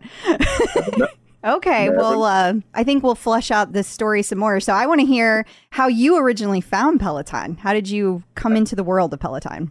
Sure. So I'll say my Peloton journey, so to speak, has uh, you know three parts and ongoing. So I'm here in New York, in Brooklyn, but I'm really from Maryland. I grew up just outside of Washington D.C. I've worked in Baltimore, Washington. So Maryland is home. So in 2018, I've gotten a little heavier than my norm. I mean, I'm already a big guy. I'm like 6'4 and 230. So I'm just kind of, you know, I'm already big as it is, a lot heavier. And it's like, all right, I need to do something about this. And there was a local gym in Columbia, Maryland, where I live. That's like midway between DC and Baltimore. And they were having one of those things you see on Instagram or on social media saying, you know what, join our program and you'll lose 20 pounds or this percent and you get your money back if you do it. I was like, oh, well, I'm in. Mm-hmm. You know, let's try it as a jump start. But me being me, I'm like, you know what, I need to make it as guaranteed as possible. So for most of my adult life, I've been relatively active, but never in great shape, never in terrible shape, always kind of in that middle sort of place. But whenever I wanted to like really lose a lot of weight, when I got into heavy, I would usually start cycling more than anything else. That was always my go-to outdoor cycling. I was like, you know what? What I need to do is I'll do this boot camp thing over the next six weeks and have a bike, and then I'll definitely lose the weight. So I had seen Peloton, I had known about it, and I bought my Peloton in the fall of 2018, and I lost all the weight. So shout out to Progressive Fitness, Progressive Athletics in, in Columbia, but it was also the Peloton that kind of got me down on the weight. Wait, I got to ask, how expensive was this boot camp that you thought I'm going to buy a $2,000 bike to get my money back? you know, there's an oddity in this because you know, I'm a CPA by profession, chief financial officer of my organization, but it made sense to me at the time that I'm going to spend 2000 save 500. Oh, okay. Because that's how much boot camp was. Do you work the, for the, the government? no. But the math worked out because then I was like, okay, but then we break it down over time. How long I'll probably have the bike, the cost of the bike versus going to a spin class, and it all just kind of evened out over time, okay. based on the expected life cycle of my bike. So at least that's how I talked myself into it. No, I mean honestly, the, the math on a Peloton a bike, I think totally works out. Like we ran the numbers, and Crystal like was it break even in like the first six months. So Yeah. like it really does. But I'm just like you're gonna buy an, an extra piece of exercise equipment so you can get your money back from this boot camp. Okie dokie. I mean, I save money every time I like buy less clothes than I expected to. So that's my way of thinking, you know. And Tom gets, he doesn't understand that kind of math, but I feel like Calvin, we're kind of on the same page with that math. We are. Okay. I think we're right in the same place. Yeah. Okay. Okay. The good news though is I did get my money back, Tom. I, Well, that's I- good. I won the boot camp challenge, and I kept going to a combination of going to Progressive and Peloton. So I did my first beginners classes with Ally, which were Ally does really great beginners. I mean, she does great classes in general, but her beginner class was just like perfect for a newbie. But honestly, I knew I was at the right place when I took my first ride with Robin. So I took a ride with Robin. I was doing a 20 minute ride. You know, when you're a newbie, going from like five to 10 to 20 is like a big step. Yeah. And there was a certain point on the ride, and Robin said, I'll try to say it without the cursing. Although Oh, it's think- okay. You can curse Yeah. if you want I to. should say, if you're not riding, that's some. and I was like, this is where I belong. I was like, this is me. So I was locked in at that point, and I rode and rode and rode. And then the year turned to 2019, and the job was changing a bit. My boss was changing, not a good situation. And right at that time, the job that I have now had posted. It was a national search. I'm at National Urban League, historic nonprofit. Wow. and nice. looking for the job, be their chief financial officer. Big job. My predecessor was in the role for literally 20 years. So it was like, you might have only one or two chances to get the job. So I'm Right. like, well, I'm going to put my name in the hat, see what happens. Longest interview process of my life. Three months. Whoa. The good news is that I had to come up here like three times. And because of the interview process, I got a chance to go into the studio a few times. So I, even though the office was in the financial district, I thought it was more important for me to be at a hotel in Chelsea mm-hmm. because in Chelsea, I could just walk to the Peloton studio. I like the way you think. Calvin. I like So- that. They accepted my logic. I didn't send. I didn't mention the Peloton part. I'm hired now, so what are they gonna do? Yeah. So they didn't know that's why I wanted to be in Chelsea. Why the hell do you want to be in Chelsea? I was like, oh, you know, I like the neighborhood. That was my answer. So I did my interviews there. Yeah, And for then- sure. During the interview process, don't tell them you bought a two thousand dollar bike to save five hundred dollars. like that's now you want to be the chief financial officer, right? Yeah. and left that part out of the discussion. yes, So- please. but I had done my classes there and the interview was still going on. And then because the interview was so long, I was getting a little little sad. But then my second part, and this is actually where I met you guys. I'm sure you don't remember. But homecoming. I think I do. 2019 I do. I do. I remember I told Tom, I was like, I'm pretty sure this is the gentleman we talked to at homecoming. All right. You continue, continue. no, okay, so good. Uh, homecoming 2019. They had the, I call them like the Disneyland queues because you had these lines where people would wait in line to take pictures with Robin. And I first met Robin. I was like, oh, this is cool. Yes. Oh, Queen Robin, she just jumped right. I said, you're the, you're the Queen of Peloton, aren't you? So I took all these pictures with everybody, and I must have been just cheesing up because even like this random picture I took with Emma, they ended up posting on their their Instagram. this is the guy because he, he's too happy to be here. And while I was there, I met you guys, and you talked about the podcast. And at that point, if I wasn't already in the community, I was just like, I dove head first. that, so honestly, after homecoming, I was like, I was honestly kind of nervous about the job because, like, shoot, after all this stuff, if we go through this whole process and I don't get the job, it'll be really disappointing. Yeah. I got been here two years now. I mean, that's an amazing gig. That that's is an a big amazing damn gig. deal. Yeah. Yeah, no, it, I'm very honored to be there. It's, a, it's an amazing organization. I mean, it's existed for 110 years.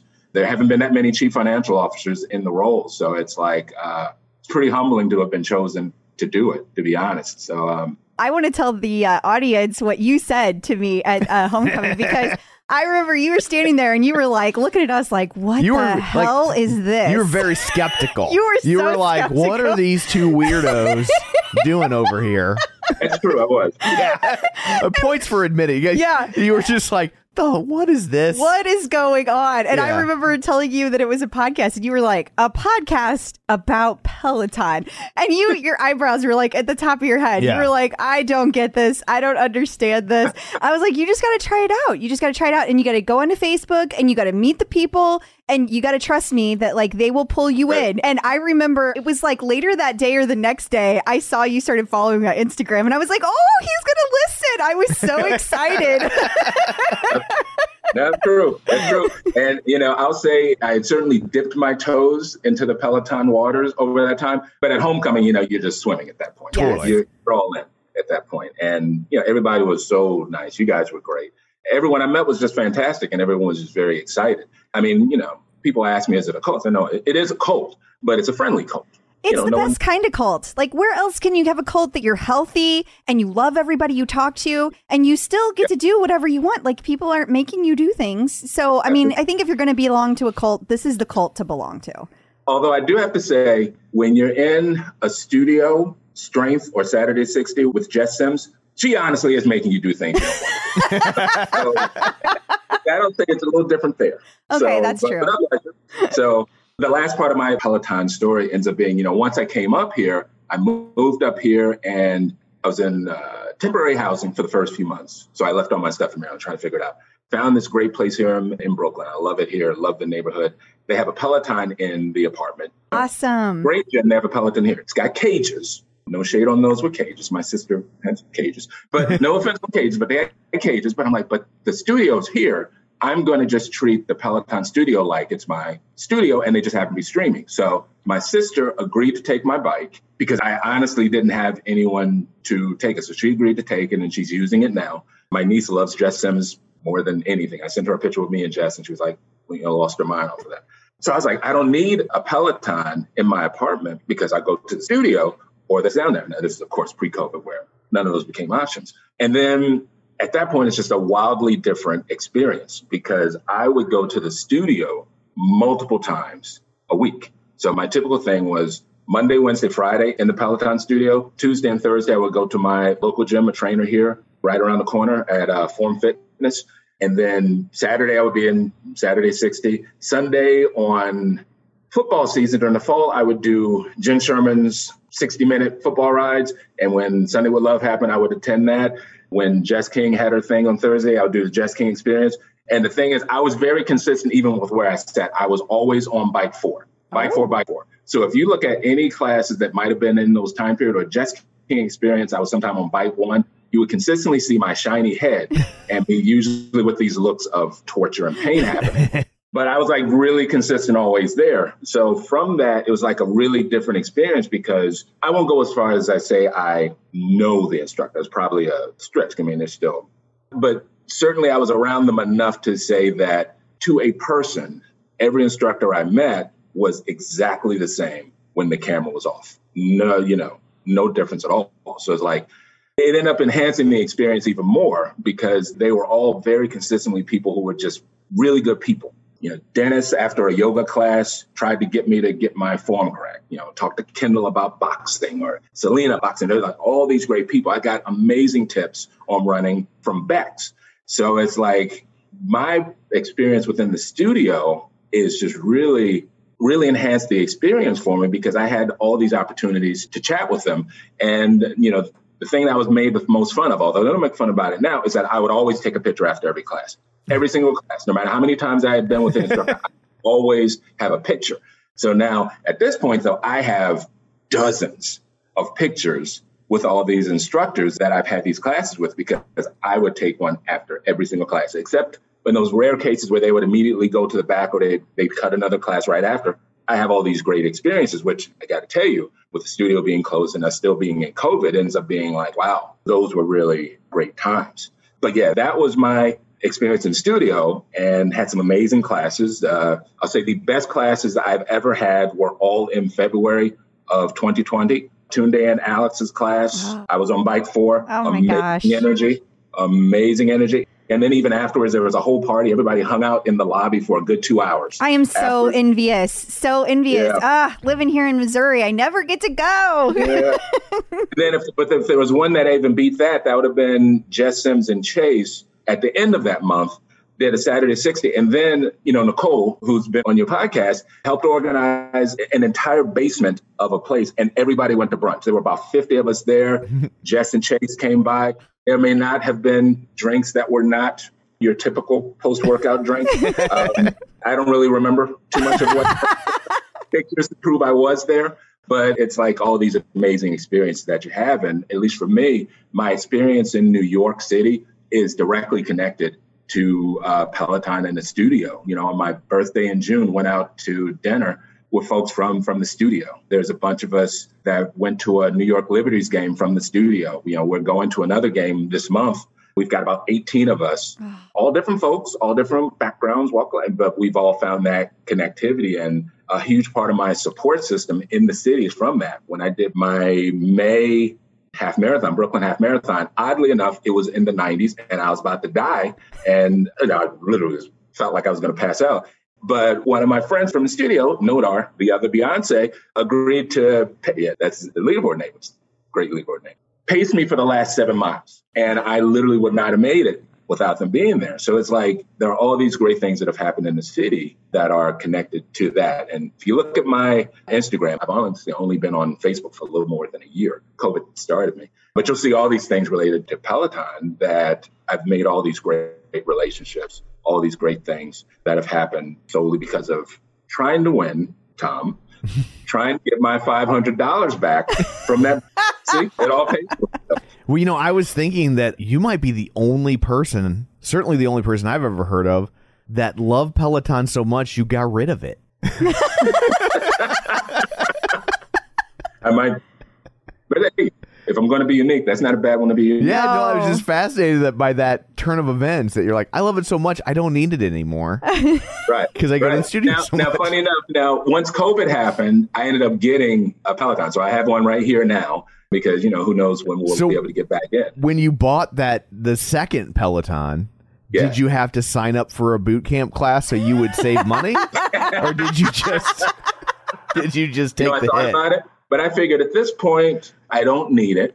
And you know, I decided to go all in and just do that. Although to that point, right after I got the bike, I signed up for a Peloton training group that I had a lot of fun with, with a, a really strong, great coach named Jake Goldstein. Jake's one of those guys who is. Um, there are people who like to brag about their numbers. And then there are people who like literally have these numbers that are out of the world. Like Mike Yeager, I know you've had on it. He's one of those guys that, you know, some people like top one or 2%. Mike Yeager and, and Jake will be like one and two. Yeah, you know, yeah. not necessarily in that order. So Jake was a phenomenal coach, had a great time. So I didn't need the boot camp in that case because I was training with Jake. That's awesome. Awesome. Now, I know that you've mentioned before, and my understanding is that, you know, you've posted about this too. You actually have a health condition that affects your lungs, right? So, Yeah, so when you talk about all of this training you've done, you kind of gloss over the fact that, like, not only have you been training really hard, not only have you changed your health completely, but you also have done it while while battling this condition. Can you tell us about that? Sure, sure. No, I'm, I guess I'm so used to it, I forget to talk about it sometimes. So I have a rare disease called uh, sarcoidosis, S A R C O I D O S I S. Strange spelling. But it's an inflammatory disease and it can affect any organ. Most commonly is the lungs, where I have it, but I also have it on the skin, lymph nodes, bone, bone marrow, potentially neurological. We have to do some tests on that. But it ends up being very different in everyone. It can sometimes be fatal. Truth be told, if you have it in your heart, well, that's pretty bad. If you have it in your brain, that's pretty bad. But there's no known cure, there's no known cause. Oddly enough, for most folks, within the first three years when you have it, it goes into remission. And so for some of the strongest doctors, they really won't even see you until you've passed year three, because the studies have shown once you're past year three, then okay, this is your deal. I was diagnosed in 2014, so the odds are extremely high that I'll have this for the rest of my life. Wow. So I'm fortunate though, because when I first diagnosed, I was in Maryland. Johns Hopkins happens to be there, one of the best hospitals in the world. And they happen to be one of the few places in the world that has a clinic devoted to my rare disease. So I was accepted into the clinic, and even though I'm in New York and they have excellent, excellent hospitals here in New York City, I still see my specialist at uh, at Johns Hopkins. But I take a lot of medicine. I take uh, about a dozen pills a day, and once a month I get an infusion. I got mine just yesterday. nurse comes to my home, shoots an IV into my arm, and two or three hours later, I'm good to go. I don't want to make it sound like it's easy because it is absolutely not easy. The reality is it can change at any point. I'll say at least it feeds well into my meticulous sort of nature because it's the sort of disease where you really have to be on top of things. You have to really pay attention to what's going on. You have to be particularly sensitive to changes in your body. And I can't really assume that anything is minor or not. There was a point two, three years ago, actually, where I had what ended up just being vertigo, which can be common for folks. But because of my disease, we had to go through a litany of tests to make sure that it wasn't the sarcoid spread into my ear or spread here or spread into my brain or whatever. Turns out none of those were the case. I just have garden variety vertigo. But for me, anytime something happens, we have to really, really check. Good news is that it's you can't catch it from me, but it's it's a natural sort of thing. So unfortunately, what that also does mean is that I fall very squarely into the high risk group of people with COVID. And you know, when the vaccine was available, I got it immediately here. And uh, there are a lot of studies and articles that have been out there. You know, people with my condition, because of some of the medicines I take, I'm immunocompromised. So it's entirely possible that the vaccine is not as effective for me as it might be for others. So it is a reality. Truth be told, in a normal world, and who knows what who knows what normal will look like ever again, as long as you've got ways of managing it, it's a non-issue. At a time like now, I have to be especially careful with what I do. I will say that everything I do is all doctor approved. Her favorite phrase, when I told her I was going to do my first half marathon, she had this look on her face of skepticism. She said, okay, well, just listen to your lungs. That's her phrase. Listen to your lungs. If your lungs say it's okay, it's, it's okay to do that. So it, no doubt it's made it more challenging to exercise. But by the same token, one of the first things my original doctor at the clinic said before he retired, just before he retired, was that how critical it was that for some of the medicines I'm taking, there's a steroid I take that makes you gain weight and makes you hungry. That's a terrible side effect. It makes you hungry Yeah. and it makes you gain weight. Yeah. He realized how important it was for me to be as active as possible because forgetting the whole aesthetics of just trying to look a particular way that you want to keep your weight down because it just helps out for things. And truth be told, Peloton's been great with that. There, there was a point, just as a quick aside, I mentioned one of my favorite classes when it existed was with Jenn Sherman doing those 60 minute football rides because I always loved the way she set it up. I was able to tell that my lung function was declining because of her classes. What? Because I would take the same exact class at the same exact time on the same exact bike. And I remember after a few months, I was like, I don't feel as good and my numbers don't seem as strong. And I was able to look back on my Peloton history and say, okay, two months ago, I was at this output. And now I'm at this output. And I looked at all the classes and like, I have a decline going and it doesn't make sense that I'm taking the same exact class. And it turns out that one of my meds wasn't working as well. So it, you know, oddly enough, in one particular case that I still remember, Peloton, because of, you know, I'm a numbers guy and I like to look at my own numbers just to kind of see how things are going. It actually helped me identify when my meds weren't working as well.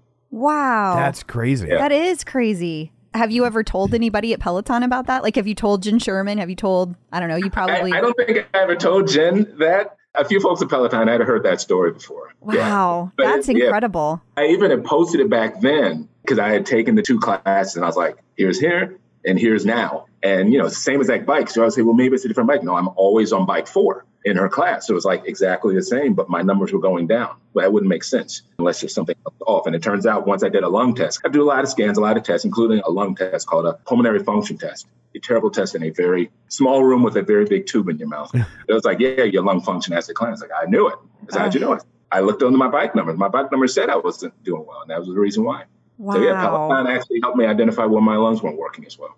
That's really incredible. Yeah, that's a, an amazing story. It really is. So, do you feel like you use the bike and the exercise to actually manage your condition? Like all the running you do, do you kind of like keep on track by doing that? Yeah, absolutely, absolutely. It's a, it's a critical part. I mean, truth be told, I need to do a little bit more strength, but for pushing my lungs, the aerobic is one of my best things to do. Just seeing how I'm feeling on the bike or how I'm feeling when I'm running. I really love running outside, so I'm probably. You know, I say this about the bike too, so I was out. I'll probably never get the tread, but take that. but yeah, it really helps me. And, and truth be told, as my doctor has told me, my I don't want to make it sound like this is easy with um, sarcoidosis, but honestly, there's nothing special about me either. I just am curious to see what's possible. But I've certainly been made aware my outcomes are not typical and not normal. I think I'm just lucky because I have great doctors and I've gotten great guidance. And frankly, I've gotten great coaching from my trainer here, but also some of the folks at Peloton. And I'm curious to kind of see what's possible, particularly as I'm squarely in middle age and have this condition. So a lot of times it's like, well, let's just see what'll happen. Just like the half marathon I'm trying tomorrow, I'm very curious to see what'll happen. So I'll say keeping a healthy dose of curiosity is helpful because otherwise it can get really, uh, for lack of a better it can get really depressing when you've got this condition that your body just doesn't do what it wants to do. It's basically attacking itself all the time. And the medicine is really to help stop my body from attacking itself. Wow. Yeah. Yeah, I feel like you have a really positive outlook. And Yeah. I've told people that we've talked to before that have like diseases um, that are chronic.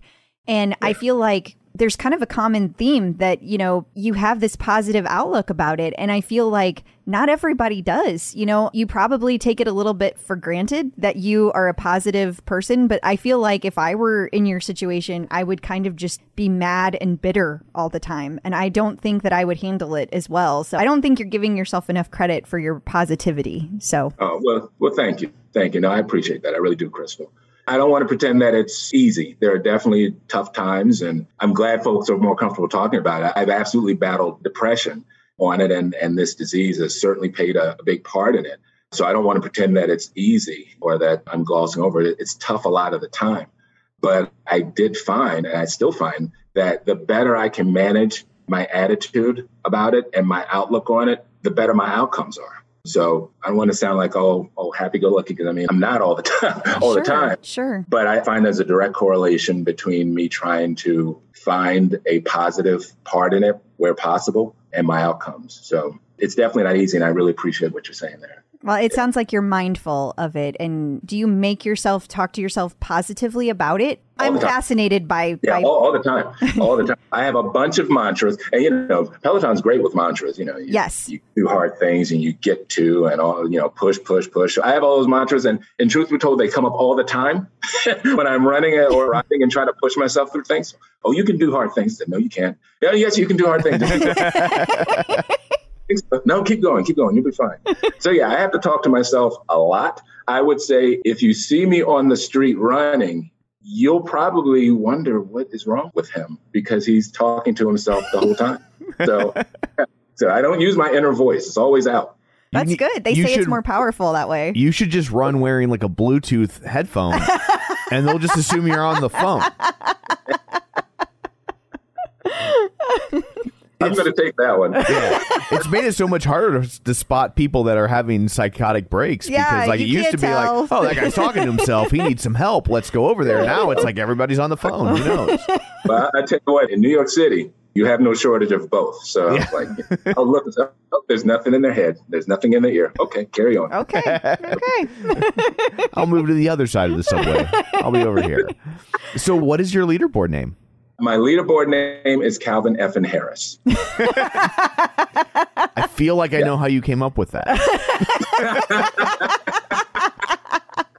Look, you know, the leaderboard name is a dose of Robin and a big dose of Jess Sims. So I originally had my leaderboard name as Calvin HJR because that's my handle on all social media, Calvin Harris Jr.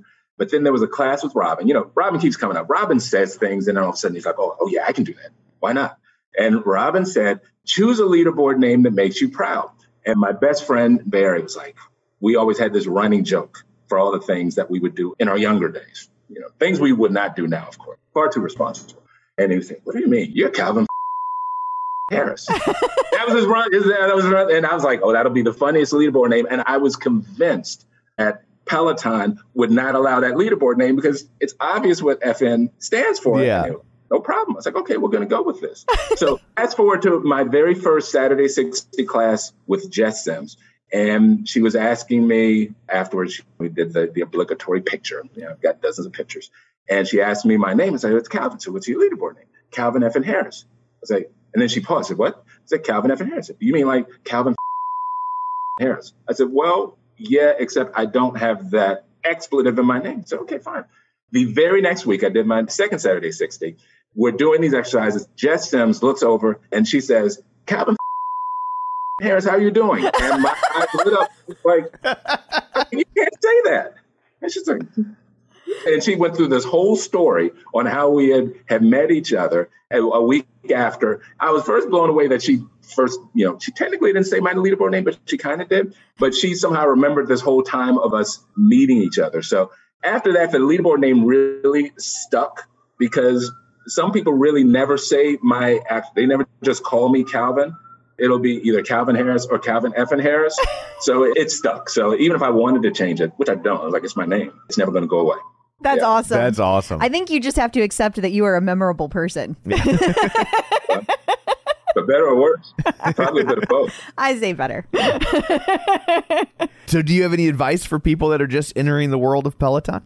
Yeah, you know, a phrase I like to use, and um, it is ride your own ride, run your own race. Just do whatever works for you. One of the best things about Peloton, beyond the community itself, is that it really can meet you wherever you are. I mean, we just talked about the leaderboard alone. Depending on you take 10 people who are Peloton riders or runners, and they ask them about the leaderboard, you might get 10 different answers. Some use it for competitiveness. No problem. Some use it to just track where they are compared to others. No problem. Some, like what I do, I high five all the people I know at the beginning ride, then I hide it because I just want to say, hey, good seeing you. Or maybe you want to motivate people, or, you know, you can use whatever you want. And there's really no wrong or right answer to that it's the same thing. It really doesn't matter how fast or slow you are. It doesn't matter how strong or not. The thing is, you're moving. So, if anything, I would encourage someone to remember that it frankly doesn't matter what you are doing compared to others unless you decide that it matters. And for you know, I had the amazing experience, and hopefully I get to have it again of being around the instructor so much, being in the studio experience, having so many friends that I've made in real life from the studio experience. But for the vast majority of, of Peloton community, we're doing it at home. We're doing it on our own, or maybe in some cases there are dual bikes, you know, like what uh, John Mills has at home and what Mike Yeager has at home. But in most cases, people are just doing their runs or their rides alone. So it doesn't matter how you want to do it unless you decide. So just jump right in, find what works for you, find the instructor that works for you, and then just go for it. Wonderful And that's great advice. It is. Well, thank you so much for joining us today. Before we go, just remind everybody where they can find you on social media. I'm pretty sure they remember your leaderboard name, but the other places. Well, on all social media, it's Calvin HJR, short for Calvin Harris Jr. That's my Instagram. Face, I think Facebook, it's Calvin HJR1. You can see me on all those places. And I should say, just next week or later this month, I'm going to start writing as a columnist for a website called Sarcoidosis News. Uh, nice. Congratulations. so- Yeah, congrats. yeah, yeah. So sarcoidosisnews.com. I'll be joining as a columnist. And interesting enough, my column is going to be called Run Your Own Race. Oh, So I love it. Nice. My journey with the disease. Well, speaking of good luck on your race tomorrow. I Yes. hope I hope that you are happy with how you do. I know you're going to do great, but I hope you're happy Yeah. with the results. Thank you. It's so great talking with you guys. You and great too. seeing you again. You too. Likewise. You too. I can't believe you remember that. I remembered it because I remember your skepticism so well. That was so funny. Yeah, I was glad not to be getting side eye during this interview, so that was nice. Well, if we if you ever get to come back to New York, I hope to hang out with you. That would be an absolute blast. Maybe we could take a class together. I would love that. Absolutely. Okay. Absolutely. So I guess that brings this episode to a close. Uh, what, pray tell, do you have in store for people next week? We are going to be talking to Ali from the hit podcast Ali on the Run. Oh, awesome. Well, that'll be fun. So until then, where can people find you? People can find me on Facebook at facebook.com slash Crystal D. O'Keefe. They can find me uh, on the leaderboard for the bike and the tread at Clip Out Crystal and Instagram at Clip Out Crystal. And you can find me on Twitter at Roger Kubert or on Facebook at facebook.com slash Tom O'Keefe. Find the show online at facebook.com slash The Clip Out. And of course, don't forget our YouTube page, youtube.com slash the clip out. So that's it for this one. Thanks for tuning in. And until next time, keep pedaling and running.